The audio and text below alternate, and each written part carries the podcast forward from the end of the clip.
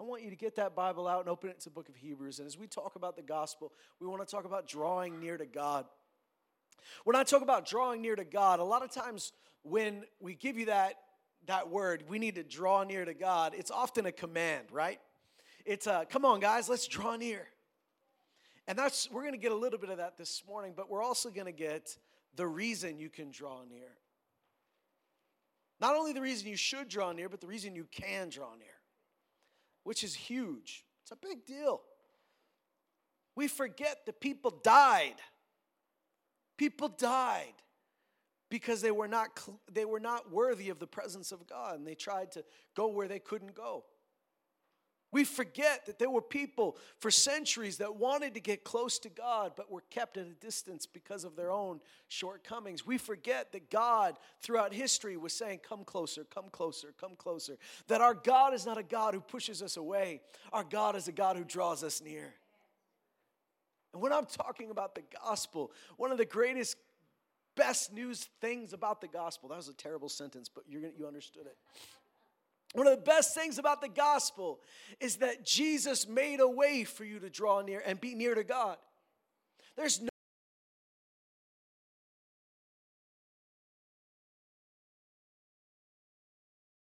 crazy, but without him, we had no life. We were living in existence, but without true life. You know, I, I wonder how many believers have experienced true life and then forgotten what it looks like, forgotten what it feels like, forgotten what it is like to be living in that true life. Or maybe it's a distant memory to you. Maybe you just thought it was the honeymoon period of your faith. But I want to tell you, that's the way you were meant to live. You were meant to live like Jesus lived. So watch Jesus. When you read the, the word and you see how Jesus walked, the Bible says he had gladness above all his brothers. He was a, anointed with the oil of gladness when you watch Jesus, how the Bible says in the book of Luke that he would often slip away to be with God. He would often slip away to pray and be with the Father. Often. It says he would slip away by himself. Now, Jesus, as we know, if, if you've ever met anybody that was more prepared for ministry than Jesus, you're crazy. You haven't. You've never met anybody that was more prepared for ministry than Jesus that was more equipped. He was fully God and fully man. He was without sin, without flaw. And yet, that Jesus had to have time with God, had to slip away and take time away from the world. Now, his ministry was to people, right? Jesus didn't come to be a hermit. He didn't come to be a cranky old man at the top of the hill. He didn't, he didn't come to do that. He came to minister to people, to seek and save the lost, he said, right? So he wanted to be around people. He loved people. And yet he had to take time away. He had to take time away. And the time away, we often think that time away is just the time for our own internal batteries to recharge, that we need to take a vacation because we've been busy and we just need to take a breath. But I've discovered, and maybe you have too, that there's a fatigue that vacations can't fix. There, there is a, a, a refilling that Hawaii can't refill. There is something that takes place in, in a believer when they are filled with the Spirit of God, when they are with God, when they draw near to God, that no holiday can fix because it's not about getting away from something, it's about getting away from something and going to something. Right? When your car needs gas, it's not enough to pull off the highway and just hope it recharges because you're not running it anymore, right? You don't say, Well, I turned off my engine. How long does it take to fill up? What if I just leave it for two hours and just sit here? It won't fill itself up, will it? I mean, you stopped running it, you stopped draining it. Maybe you won't get any you won't you won't get any emptier, but you won't get any fuller. We all know it's not enough to turn the engine off. You got to put some gas in the tank. And so, a lot of times, we are so spiritually fatigued and worn out. I know many of you have stood in faith and you've battled battles and you fought fights and, and, and you've been standing and believing, and, and you go, you know what? I just need a break. And we think just taking a break is going to fix it. But in reality, It's just like pulling off on the side of the road and saying, I can't waste any more gas. Doesn't fix it. You got to fill up.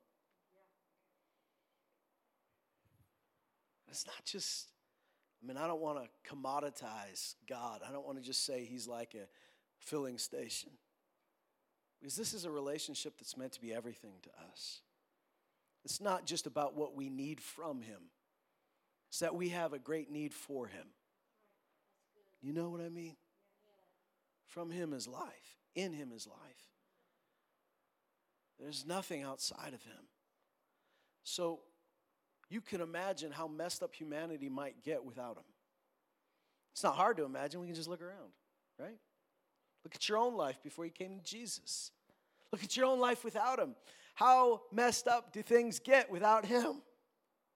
And so here we are standing as believers, and, and God's given us access to Himself, and He's rent the veil. He said, Come on in. He said, Come on in, friends, come on in. I'm, I'm knocking at the door. Hear my knock. This is what Jesus said. It's a crazy thought that Jesus says to a church in the book of Revelation. He says, and not just to that church, because he says, listen to what the Spirit is saying to the churches. He who has ear to hear. So it's for everyone. But he says, I'm standing at the door and knocking. If any person would open the door, hear my knock, and open the door and let me in, I'll come in and I'll eat with them. Just imagine for a minute what does it look like for Jesus to eat with you? Like, think about it. I, I, this is not a hypothetical, friends. Jesus said he would do it. So you've had meals with Jesus. I'm not talking about actually literally sitting at a table and imagining he's there. That's not what I'm talking about because that's not what Jesus is talking about. He's talking about fellowship with him. He's talking about sharing his bread. He's talking about sharing his table. He's talking about breaking bread with you, giving life to you. He's talking about the life you get from that relationship. He does not want to yell at you from across the street, he's knocking at your door. And the crazy thing is, this is like your favorite, well, I mean, it's not even like that. This is a billion times that. But can you imagine your favorite celebrity in the world? I don't care what field they're in, whether it's a, uh, you know, whatever it is, because I don't want to be too specific because I might judge you for your choices, all right? But can you imagine the one person, the one person you wish you could meet? Let's just say that. One person in the world you wish you could have a meal with. Now imagine you weren't the one pursuing them, they were the one pursuing you and you're like, well, I'm busy. I got stuff.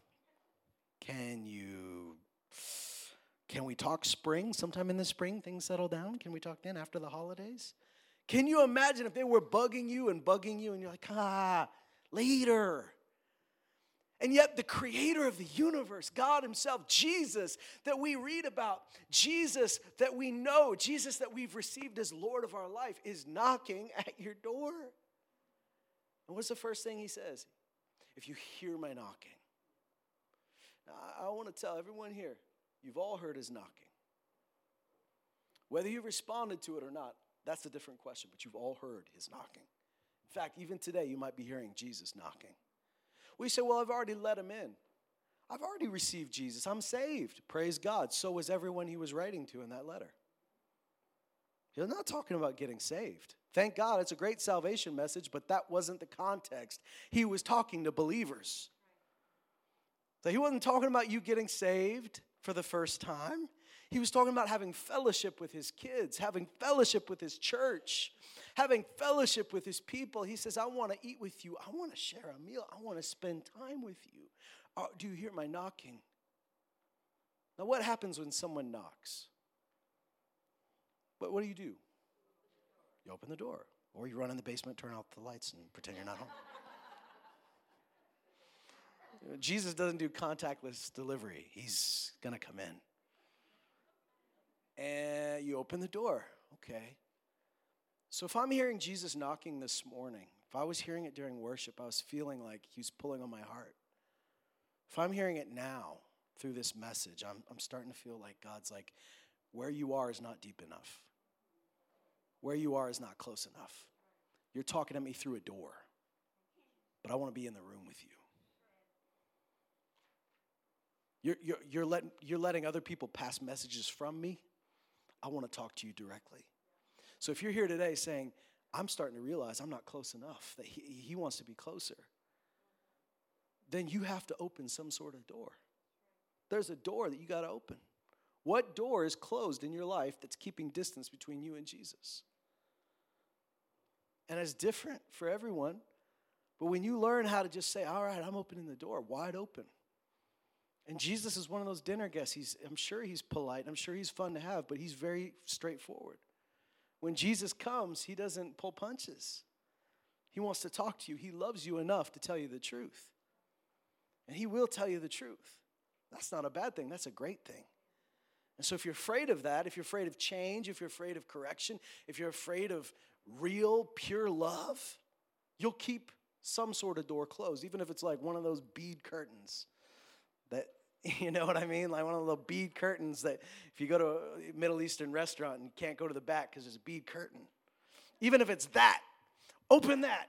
Open whatever it is the curtains, the tent peg, uh, the tent flaps, whatever it is, open them up. Today, I just want to talk to you in, in, in Hebrews. Look at this. Uh, we're going to read the whole thing.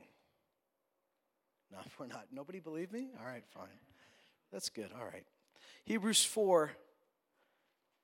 And uh, can I, oh, yeah, yeah. Can we just put our brains on for a second? Is that okay? It's school week, it's back to school week. So we're gonna put our brains on. I'm gonna I'm gonna just teach you about two different verb tenses in the Bible.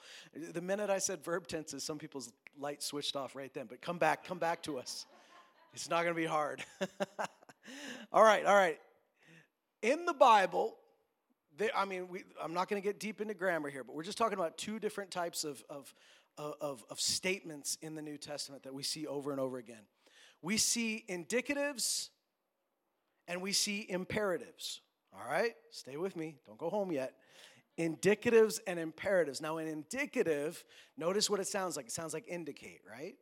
An indicative tells you something. It tells you a truth. It tells you, like, an indicative says, this is what happened. This is what God did. This is what's real. This is what's true. That's an indicative. So, God did this. That's the indicative. He's telling you what the Lord has done. But then there's an imperative. So indicatives are telling you what God did, or telling you what, what the reality is, or telling you what your new what's what's real in this new creation reality. An imperative is here's what you do about it. Here's how you respond to it. An imperative is a command. If you'll read your New Testament, you'll always see that God always puts indicatives and imperatives together. God doesn't command you to do something without telling you here's the, the, the, here's the truth that's empowering you to do it. Here's the reality that makes this possible. Here's the promise that goes with the command. He doesn't just command, He puts a truth with it that can uh, enable you to stand on it. And so when you read the Bible, always look for the indicative and the imperative. Look for what is God saying that's enabling me to do this, and then look for the imperative where He says, now here's what you do. Because if we just read, if we read the scripture and, and we, we, we see the imperative, we don't see the indicative, then we're striving in our own flesh. If I don't see why, how God, what God did for me that enables me to live this way or enables me to walk this way, then I'll try to do it in my own flesh. I won't be doing it in faith, right? And then on the other side, if I'm if I'm just seeing the indicative and I never see the imperative, then I'll just wonder why God's not doing anything in my life. He wants me to be free. He wants me to be uh, victorious. He wants me to, to, to be obedient. He wants all these things. Why isn't this happening in my life? Because there's more than just God telling you this is what I want. He tells you, and here's how you do it. Here's how you walk in it. So I want you to see this as we go through Hebrews 4, because you're going to see a word like therefore. Therefore connects those two things. Right? Hebrews 4 has talked about entering into the rest of God, entering into God's rest, being diligent not to be left behind, but get into what He paid for. It talks about how the old covenant, all throughout Hebrews, talks about how the old covenant was good, but the new covenant is better and it's perfect. It talks about how angels are great, but the Son is better. It talks about the good and the, the perfect, and the old and then the new. And He doesn't want you to settle for the old, He wants you to go full into all that He's done for you. So here, he's begun to talk about how we're entering into his rest and how this, the word of God is living and active and it's sharper than any two edged sword. It's able to judge the hearts and the thoughts of us and, and to divide between soul and spirit. And it says that nobody's hidden from his sight, nothing is hidden from him. We're all laid open before him. It says this in verse 14 Therefore, because of that, since we have a great high priest who has passed through the heavens, Jesus, the Son of God, let us hold fast our confession. So, did you see the indicative? The indicative is he, we have a high priest. Now, first of all, what does it mean to have a high priest? Because some people are like, priest? I, I didn't know we believed in that here. I don't know we had priests. What's a high priest? The high priest was the person that stood on behalf of God to the people and on behalf of the people to God. The high priest was the one that made atonement for their sins. You see, God was never content being separate from his people. But what separated us from God? Sin. Whose sin? God's or ours? Ours. God didn't sin. He never wanted to be separate from you. We separated ourselves. God did not separate us, we separated us. Get that straight. No sin can stand in the presence of a holy God. If it did, it would die. Something will give. Either God will, God's holiness will give or our sin will give. Guess what? His holiness is never going to break. So we couldn't survive the encounter. We were separated from God, but God, being rich in mercy, because He loved us so much, because He is love, because He is good, because He is to be glorified. Here's what happened. You guys know the story that He sent Himself, He sent His Son, Jesus, to take the very thing that separated us on Himself and pay for it, the debt we could not pay, so that we would no longer be separate but we'd be reconciled to God, brought back to life. That's good news. That's such good news. So, a high priest, it says now Jesus is our high priest. In the Old Testament, they had a high priest that every year, once a year, every year, that high priest would have to make a sacrifice for the people because it says year by year they kept sinning. Year by year they kept sinning, so there had to always be sacrifices on their behalf. But the Bible says in the new covenant, because it says those sacrifices could never make you perfect, they could never really wash anything away, they could never fix the problem, they just covered it for a time. So the high priest had a permanent gig because we kept messing up. But here's the deal that high priest was important because that high priest made atonement for your sin, for the people's sin, so that they could be near to God. Because listen, God wanted to be with his people. He, he, he gave them a plan, a heavenly plan for a mobile temple. That's so cool, hey? When you think about the tabernacle, when the Israelites were wandering in the desert after they left Egypt, God gave them a plan for a mobile temple that the Bible says was patterned after what's in heaven. That's so cool. That God took a heavenly pattern and put it in mobile tent form so that these Stone Age people, Bronze Age people, could, could walk around with the tent, set it up, and the presence of God would be in that tent. And all of this so that God could be near his people. You wonder why were there so many rituals in the Old Testament? Because God had to make a way God had to make a way for his people to be clean so that they could survive his presence, so that he could be near them. But in the new covenant, the book of Hebrews says in the new covenant, something happened.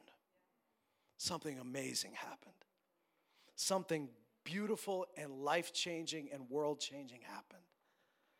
Jesus came and made one sacrifice for everybody. Never again Never again will there ever have to be another sacrifice for your sin. Never again will another high priest have to be raised up to make atonement and stand between us and God. There's only one person standing between you and God right now, and he is not a wall, he is a bridge. He is not a barrier, he is the gateway. Hallelujah, that's Jesus.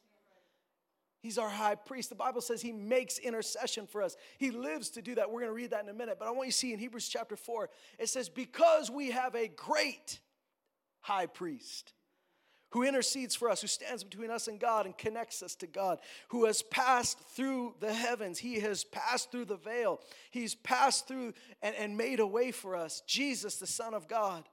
Let's hold tight to our confession. What does he mean? What's our confession? It's what we believe, it's what we say we believe. It's what we, it, we believe, therefore we speak. That's what confession is. Confession, you believe, therefore you speak. So let's hold tight to it. Let's not let go of it. For we do not have a high priest who cannot sympathize with our weaknesses, but one who has been tempted in all things as we are, yet without sin. I want you to know whatever you've ever been tempted with, anything you've ever been tempted with, Jesus has been tempted with it. You say, well, that's impossible. He didn't have the internet. That's impossible. He didn't have casinos. Every sin has a root sin. And every sin's root is rooted in a broken desire that was meant for God that we've directed towards other things.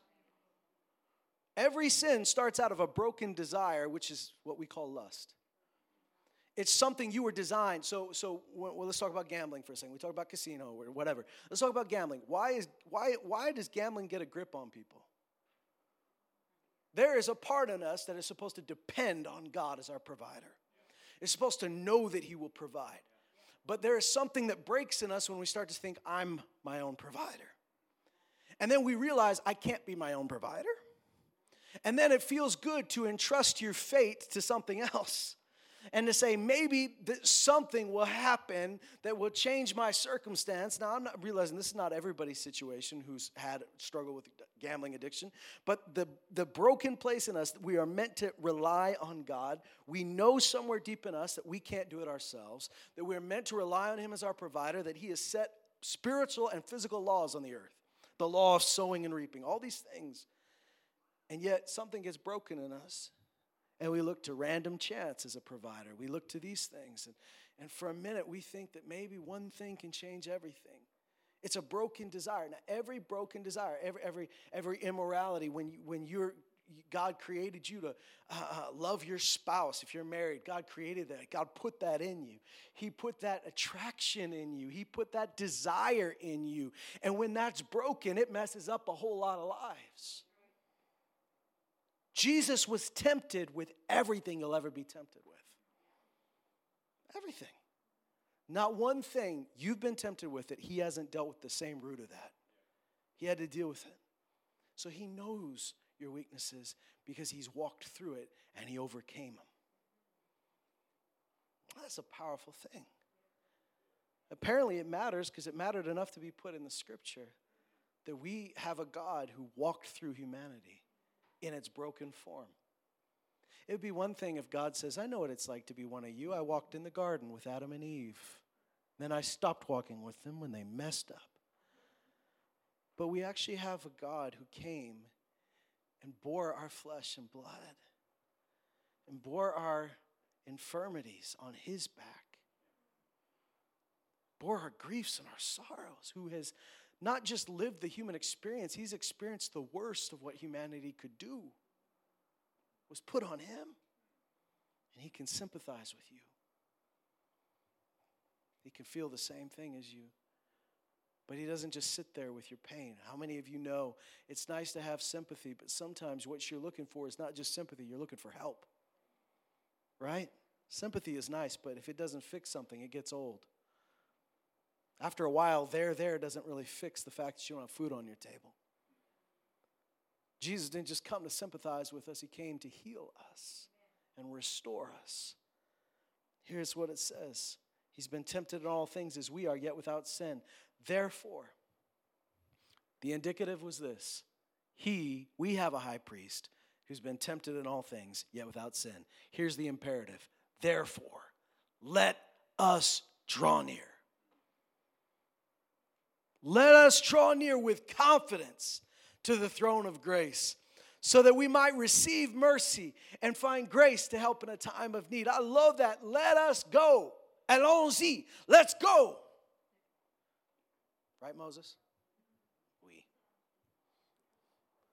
Let's go to the presence of God. Let's draw near with confidence. That word for confidence in the Greek literally means to speak boldly. Interesting, right? Why do I need to speak boldly in the presence of God? The same reason Esther had to have permission to speak before the king because you don't just walk in the presence of a king and start asking for stuff unless you've been given the right to. And God says, Don't just come in my presence, talk to me. What do you need? Because He says, Here's what you'll find you will receive mercy and you will find grace. Every human being, I don't care who you are, how long you've been saved, every person in this room needs to receive mercy and find grace. To receive mercy, what's mercy? Mercy is, I don't get what I deserve, thank God. Right? You ever see somebody and you're just like, that guy deserves a punch in the mouth, right? I mean, that's, but I'm walking in love, so he's not gonna get what he deserves. well, the Bible says the wages of sin is death, but the gift of God is eternal life. Half of that verse is mercy, the other half is grace. The half that's mercy is the wages of sin is death. Jesus took my death, so I don't receive death. The grace is the gift of God is eternal life. See, mercy is not getting what you deserve, grace is getting what you don't deserve from the hand of God. Every time I come to God, He wants you to receive mercy and find grace. And what will that mercy and grace do in your life? What will that grace do in your life? It will help you in a time of need. How many people are in a time of need and have no idea how to approach God? You've been given a passport to the King. Who, who has the answer? Who has the help? Who has the grace for you? His grace is abundant. And when you're tempted, and when you're struggling, and when you're sick, and when there's lack, and when there's fear, and when there's all these other things, and we look for another book that might deal with the issue and we, we look for maybe maybe somebody on tv's got an answer for me. Maybe someone on, on youtube's got something i can believe in. And what god is saying is that's all well and good but here i am. Would you just come in? You have a ticket a permanent place in my courts draw near with confidence not self confidence, but Jesus confidence. My confidence is in what Jesus did. I, you ever feel like I shouldn't be at this table? Like I should be at that table over there in the back. Why did they put me at this table? I got if you're at a wedding and, and you're, you're sat with all the important people as far as you can tell. Yeah, you ever been at an event and you, they, they put you on the front row and you don't know why you're there? Somebody did something for you. Somebody made a way for you. There's been times I remember I remember being with a friend. He was going to speak at this event and it was at this coolest venue. It's at a really cool venue and and and uh, I mean with some really cool people that I wanted to meet. And I came with my friend and my friend was was the guest speaker and so i just got to walk with them right? And i get to go in the back room and talk to these people. I'm like i can't believe i'm in the same room as these people. And we're sitting there and we're talking. We're in this really cool venue that i'm getting to sit in the green room and oh man this is so cool. And i'm realizing it's not because jonathan bounds from lloydminster showed up. No offense to lloydminster but they didn't say from where now?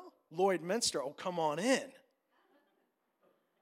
jo- Jonathan, who now? Bounds, come on in. No, it was who I was with.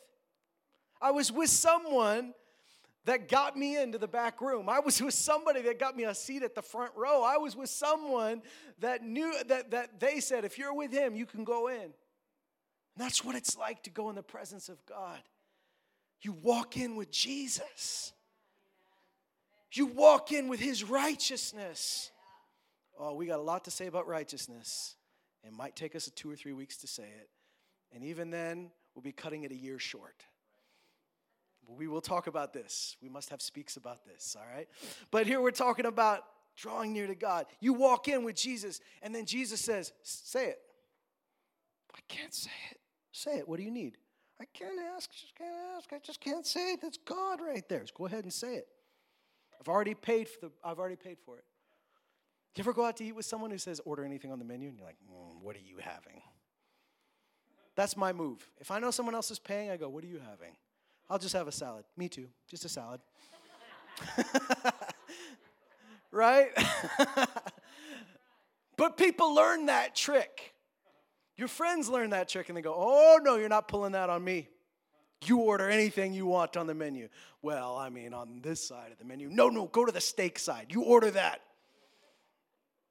And if you don't, I'm ordering extra appetizers for the table. Have you ever been with someone like that?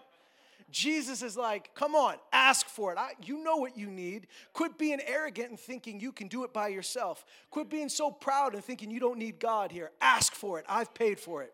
It's already paid for. Ask.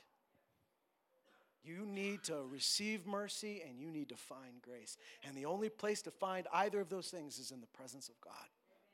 Draw near. Here is knocking. Open the door. I'm going to read some more verses to you, and I want you to let them sink into your heart. In Hebrews chapter 7, go ahead, skip a few pages forward. Hebrews chapter 7, verse 18 talks about how he is a better high priest. Thank you, Jesus. He's a better high priest than they had. He talks about how the new covenant is better than the old covenant because the old covenant was based on a law that was perfect, but so perfect you could never reach it. He says this in verse 18 For on the one hand, there is a setting aside of a former commandment because of its weakness and uselessness. For the law made nothing perfect. On the other hand, there is a bringing in of a better hope. Hallelujah. On the other hand, there's the bringing in of a better hope through which we draw near to God. How do I draw near? I draw near through that better hope. That's what brings me to God. And inasmuch as it was not without an oath, for indeed they became priests without an oath, but he with an oath, God made a promise through the one who said to him, The Lord has sworn and will not change his mind. You are a priest forever. So much the more also Jesus has become the guarantee of a better covenant. The guarantee. Jesus is my guarantee. The former priests, on the one hand, they existed in greater numbers because they kept dying. That's what happens to humans. Ha- so they're saying you, you always we if we look back in history, there have been a lot of high priests. He says because people die. They were prevented by death from continuing. You get to a certain age, you can't keep going, so they die. So you have to get a new high priest. But it says that's not the deal with Jesus. There's no other high priest coming. You know why? Because he's not going to die.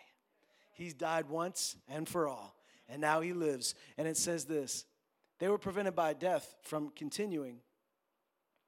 But Jesus, on the other hand, I love this on one hand, on the other hand thing, because one of these hands really stinks and one of these hands is really good. In fact, uh, actually, the one hand's not that bad, but this hand is so much better. On the other hand, Jesus, because he continues forever, he holds his priesthood permanently. Therefore, so here's that was the indicative, this is the imperative. Therefore, he is able, sorry, this is this is still indicative. Therefore, he is able also to save forever those who draw near to God through him, since he always lives to make intercession for them. What does it mean that Jesus makes intercession for you? He is always standing on your behalf. He is always making the bridge. He is always interceding for you. God is for you. Jesus is, is for you. What a powerful thing. You know, the Bible goes says in another place, it says who, who would bring a charge against God's elect? What are we afraid of if God is for us? Who could be against us? What he's saying is if God is for us, what enemy is there out there that's bigger than that? What problem is there that's bigger than that? Friends, you don't have a problem bigger than this. This is the answer. I'm not minimizing your problems, I'm maximizing your God. I'm magnifying the name of the Lord. I'm not trying to minimize what you're going through. I know it seems big, and I know it's probably bigger than you, but it's not bigger than Him. And He's interceding for you. He's standing in the middle between you and God so that you have a way to draw near to God because He lives forever. Listen to this. I love that. He is able to save forever. To save forever. That's an idea of salvation you can't even really get your brain around today, not at least not before lunch. Like, He is able to save you forever, continually save. And that doesn't just mean salvation from hell, that, that is salvation, that's rescue, that's everything. He is able to save forever. Who? Those who draw near to God through him. Salvation belongs to God, is what the Bible says. That means you can't find it anywhere else. You can't find help anywhere else. You can't find rescue anywhere else. It belongs to God and unto the Lamb.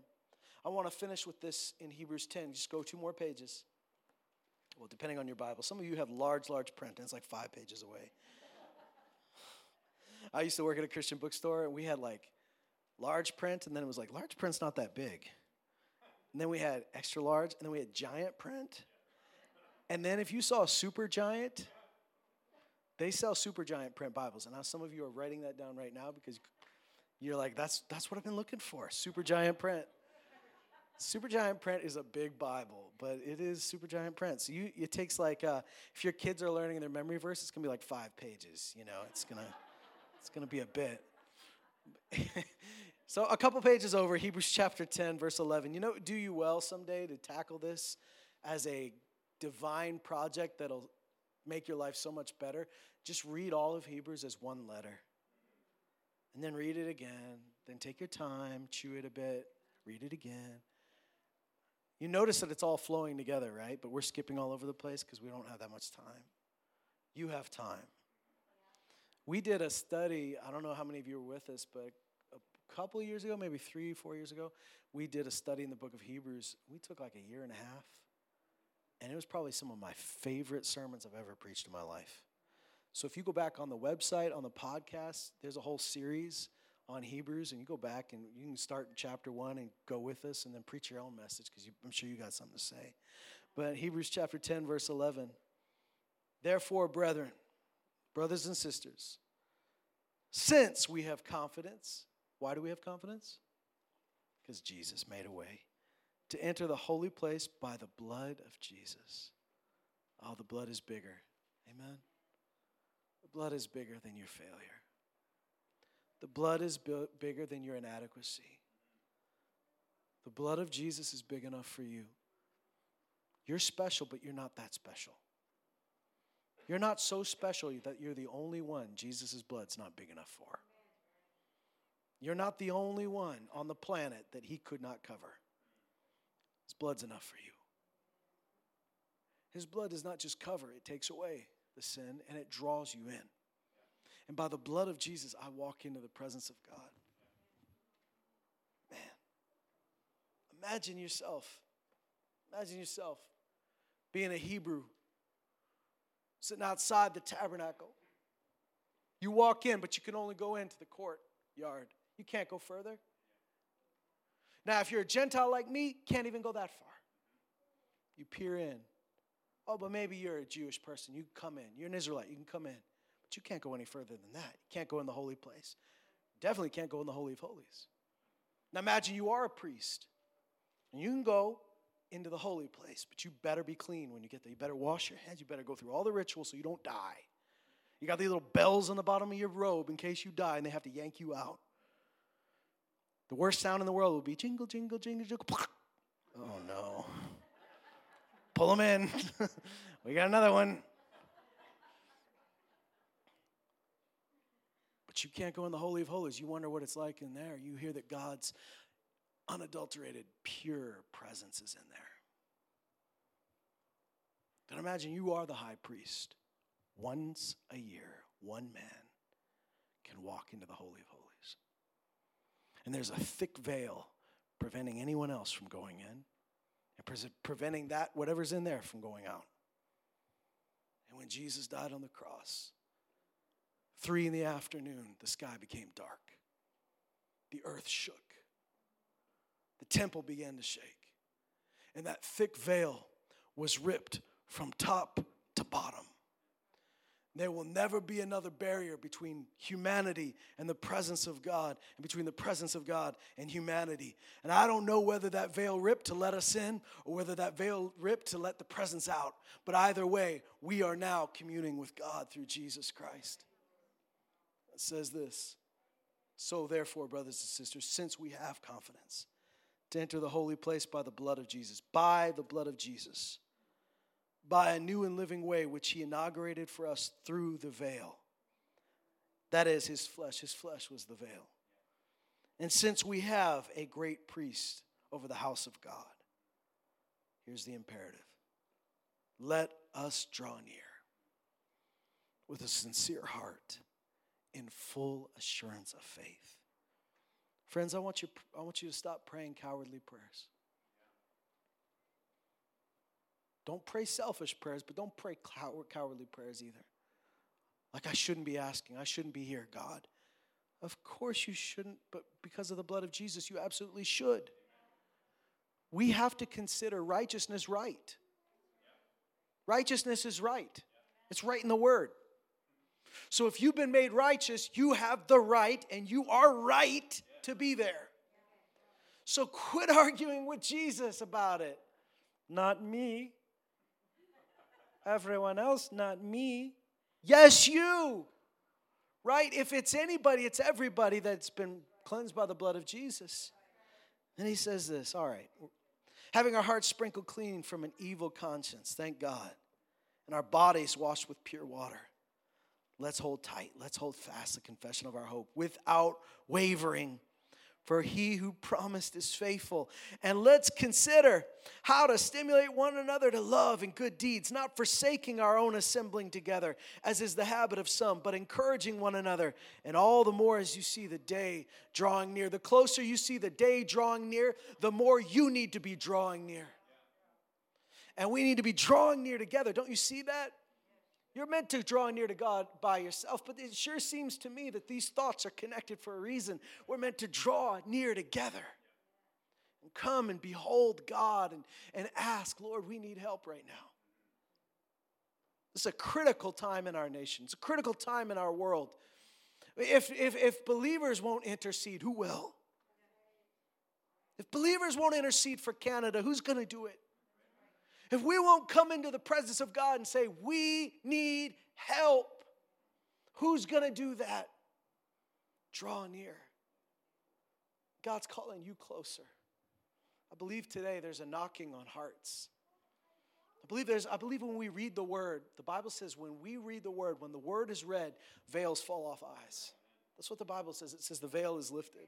Whenever the word is read, it says the veil is lifted. So I, I think to, this morning, the veil is lifted when you we heard the word of God and there is a knocking. Because really, the knocking of Jesus is his own voice, right? He doesn't knock with his fist, he knocks with his voice. He calls out. And he, he said in this, in John chapter 10, he said, The way I lead my sheep is with my voice. How, how will you follow the shepherd if you can't hear his voice?